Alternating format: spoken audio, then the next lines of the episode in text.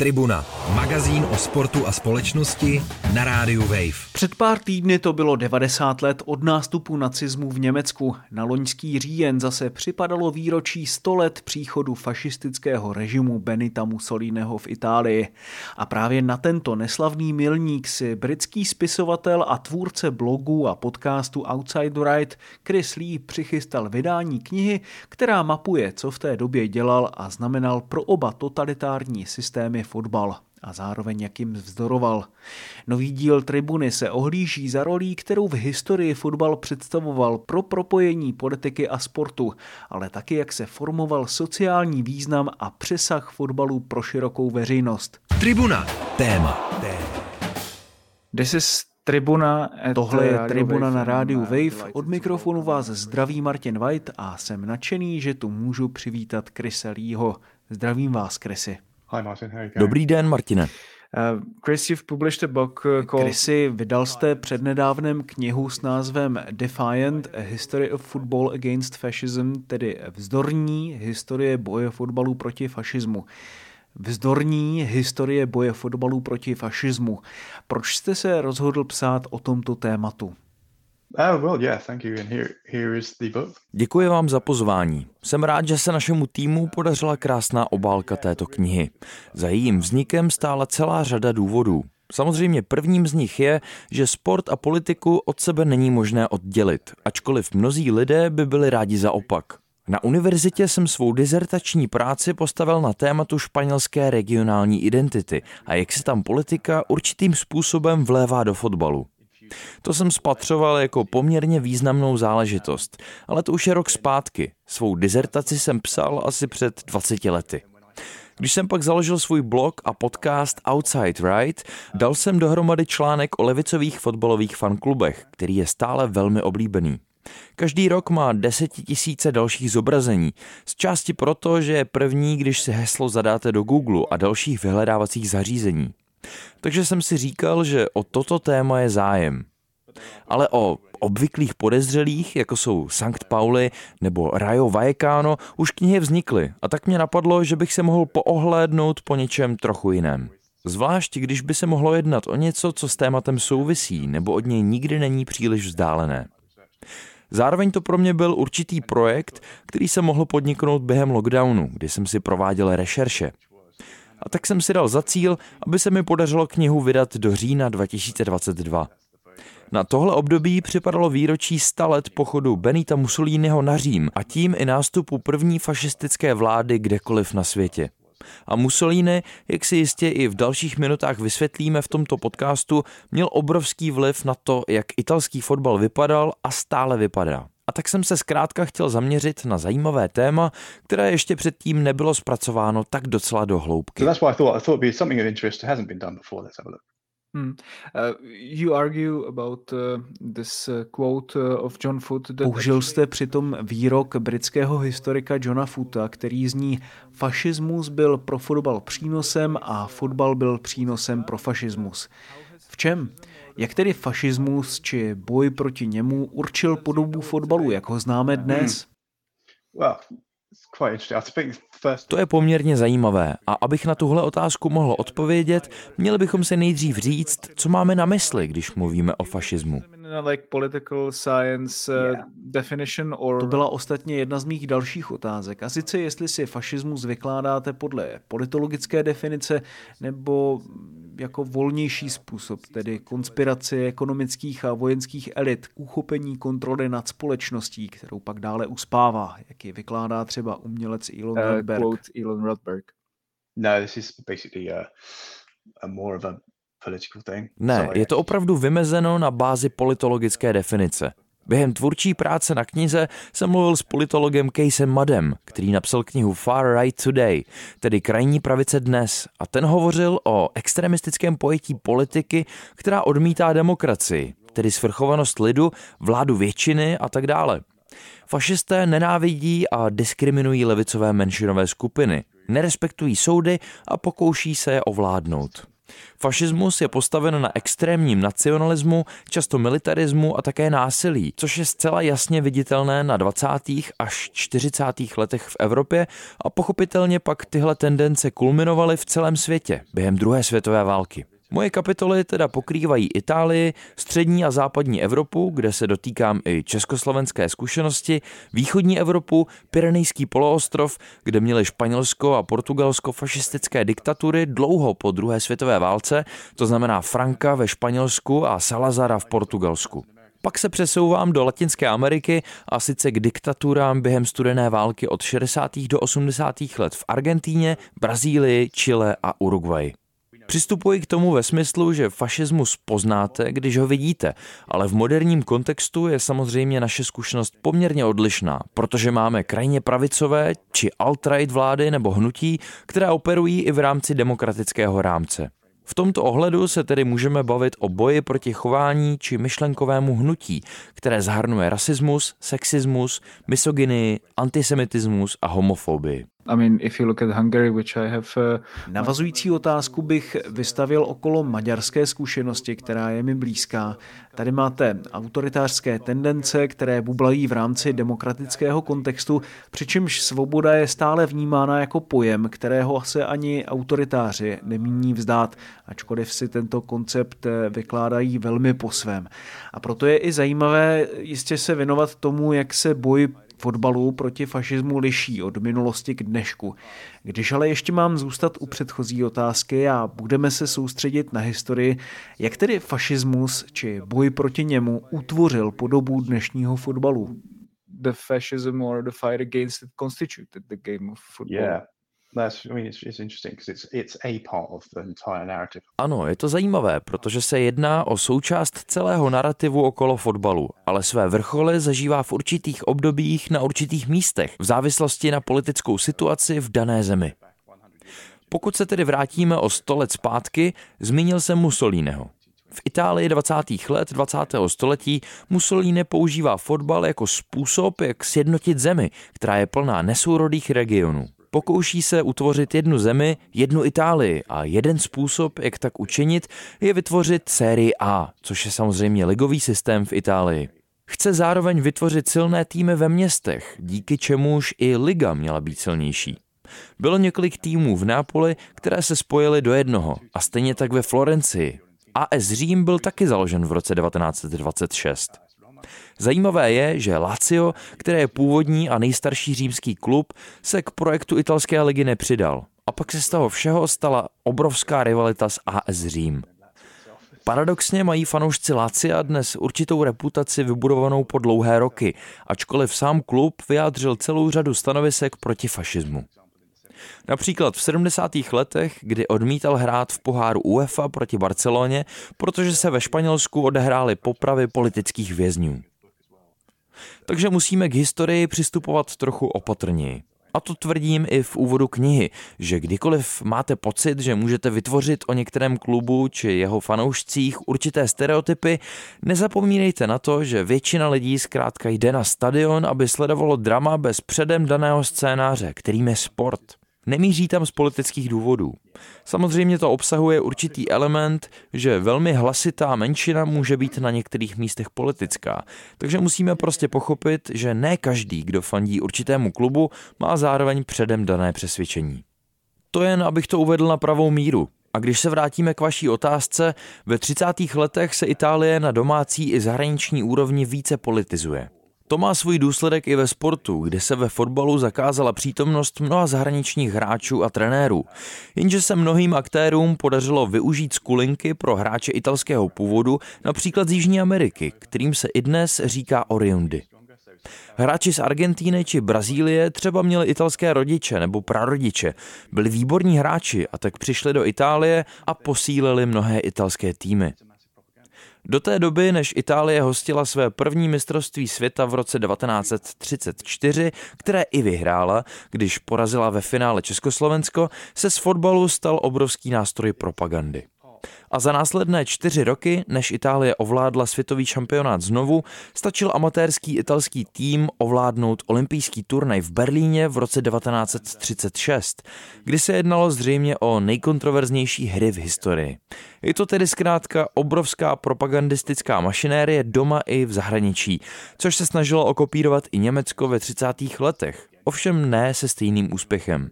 A po válce můžeme vzít v potaz třeba Franka ve Španělsku, který si uvědomil hodnotu, kterou měl fotbal na domácí i mezinárodní úrovni. Spojil svůj režim s podporou Realu Madrid. Ačkoliv ten byl, abychom znovu byli v interpretaci historie přesní, během španělské občanské války veden levicovými politiky. Takže Real tak nějak proplouval proudem historie, pokud šlo o jeho identitu či různá propojení, ať už se tak dělo záměrně nebo neumyslně. Je zjevné, že propojení politiky a sportu ve fotbale existuje, protože se jedná o nejdůležitější sport pro mnohé lidi. Zřejmě jde o nejpopulárnější sport světa. Samozřejmě můžeme vzít v potaz olympiádu, která je politická událost sama o sobě. Ale tady se jedná o kolekci sportů. Je to nejprestižnější multisportovní akce. Asi jediné masové globální srovnání politického významu s fotbalem, které si teď vybavuji, snese kriket, který je v Pakistánu a Indii sportem číslo jedna. Takže když jdou obě země proti sobě v tomto sportu, jde o obrovskou událost.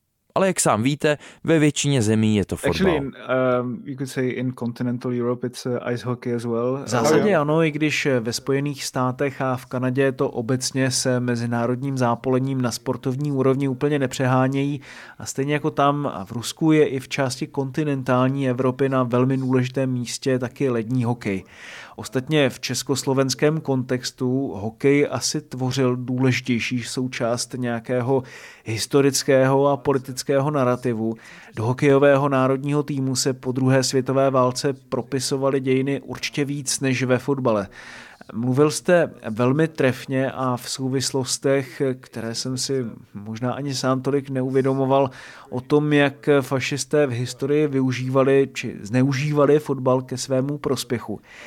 Zdálo by se, že lidé jako Mussolini či Franco dokonce v jeho používání byli velmi úspěšní pravděpodobně úspěšnější než autoritáři dnešní doby jako Orbán či Erdogan, jehož avantýry s klubem Başakşehir, eh, který je napojen na stranu AKP, eh, jsou vnímány poměrně rozporuplně. Jak vlastně podle vás obecně funguje dynamika vztahu autoritářství a fotbalu? Zdálo by se mi, že pokud autoritářské režimy posilují a můžete ve společnosti utužovat sílu a naháníte tím tak trochu lidem strach, pak výraz síly, jakkoliv vynucované, je navenek velmi účinný. Zatímco pokud lidem dovolujete aspoň dojem, že v zemi existuje demokracie, i když máte de facto celý systém plně pod kontrolou, pak stále existují lidé, kteří mají elementární právo protestovat a tak se vám to může při nějakých nepopulárních krocích či v horším období poměrně rychle rozpadnout. Ostatně jako se to stalo třeba v Polsku v roce 1984, kdy i za doby staného práva diváci na zápase Gdaňsku s Juventusem skandovali hesla Solidarity. But when it's a little bit uh, falling apart or you don't have this uh, uh, political unity behind you, uh, mm. it can all unravel very quickly as it did in Poland. Mm. Well, I'm not, I mean, I don't cover Erdogan in particular, and I don't Pokud vezmeme v potaz současné lídry, Erdoánovi se příliš nevěnuje a Orbána zmiňuje především v souvislosti s událostí okolo Eura 2020, kdy se rozhodl neodcestovat do Mnichova poté, co v zemi schválili kritizované zákony ohledně LGBTQ plus komunity a v Německu se odehrály velké protesty. Ale obecně si myslím, že se samozřejmě změnil přístup k informacím díky internetu a sociálním sítím, takže vás poměrně rychle odhalí. Například v Evropě je velmi složité použít podobné mechanismy, abyste měli pod kontrolou veškerý tisk, jako to bylo svého času v Itálii nebo Portugalsku. Pokud upínáte své politické ambice k určitému fotbalovému klubu nebo národnímu týmu, pak jste závislí na jejich úspěších.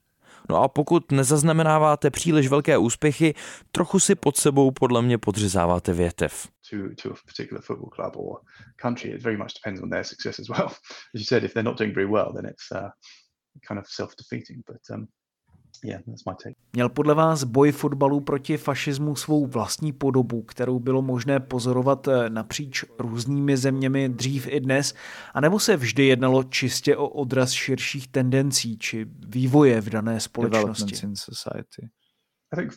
Um, Řekl bych, že sport jako takový je pochopitelně pouze malá část celé společnosti a znovu záleží na tom, kde jste a v jaké zemi má fotbal jaké postavení.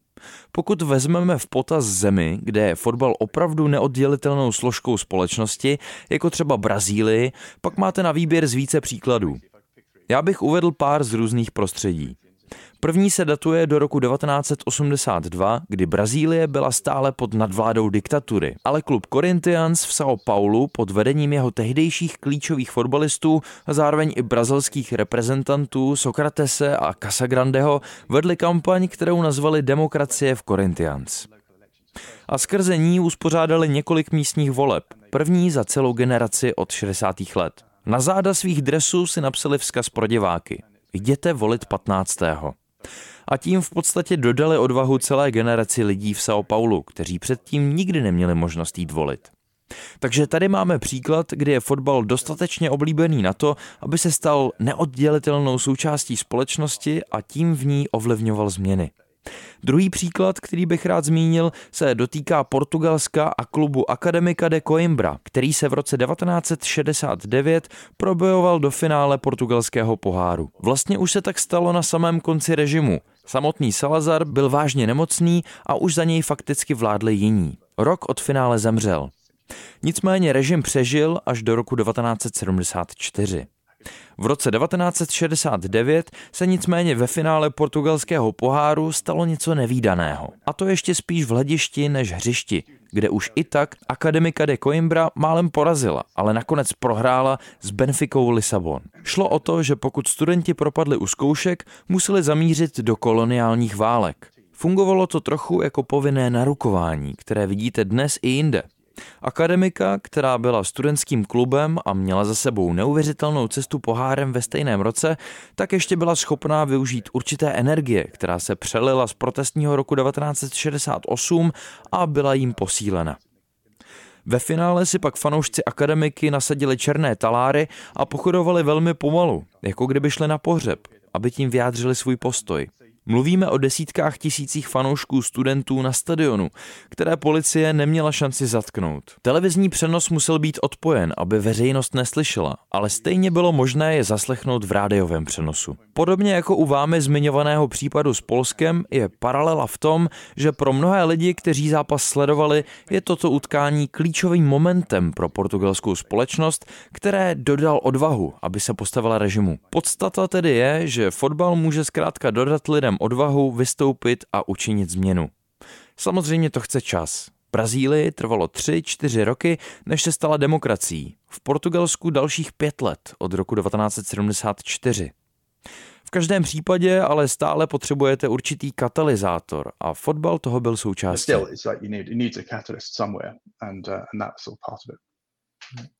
Is also the defiance and resistance more complicated than it was before? Just Když byl pro uh, protestující jejich nepřítel natolik zjevný a provázaný s režimem, že bylo možné protestovat vyloženě proti politickému systému a u lidí se jednalo o populární krok, samozřejmě to pro zúčastněné mohlo být extrémně nebezpečné. Na druhé straně nebyly takové formy protestů u sportovních událostí vlastně mnohem účinnější tím, že byly jednoduché, srozumitelné, a zároveň subverzivní vlastně všechno, co k zážitku na stadionech tak nějak patří. Lidé se díky tomu s těmito hesly mohli stotožnit i na sportovních akcích, kde třeba dnes kolikrát nechtějí o politice ani slyšet, jako jsme to zaznamenali v reakci na aktivismus Kolina Kaepernecka a hnutí Black Lives Matter. I iniciativa poklekávání, která původně mířila na protest proti policejní brutalitě vůči občanům černé pleti, nakonec, řekněme, vyvanula do obecného protestu proti rasismu a s návratem fanoušků do tribun se stále více vytrácí. Mnozí zkrátka nepochopili celý smysl věci nebo se nedokázali stotožnit s některými jejími aspekty. Je dnes tedy složitější najít podporu pro protesty u veřejnosti? Uh, more complicated than it was before.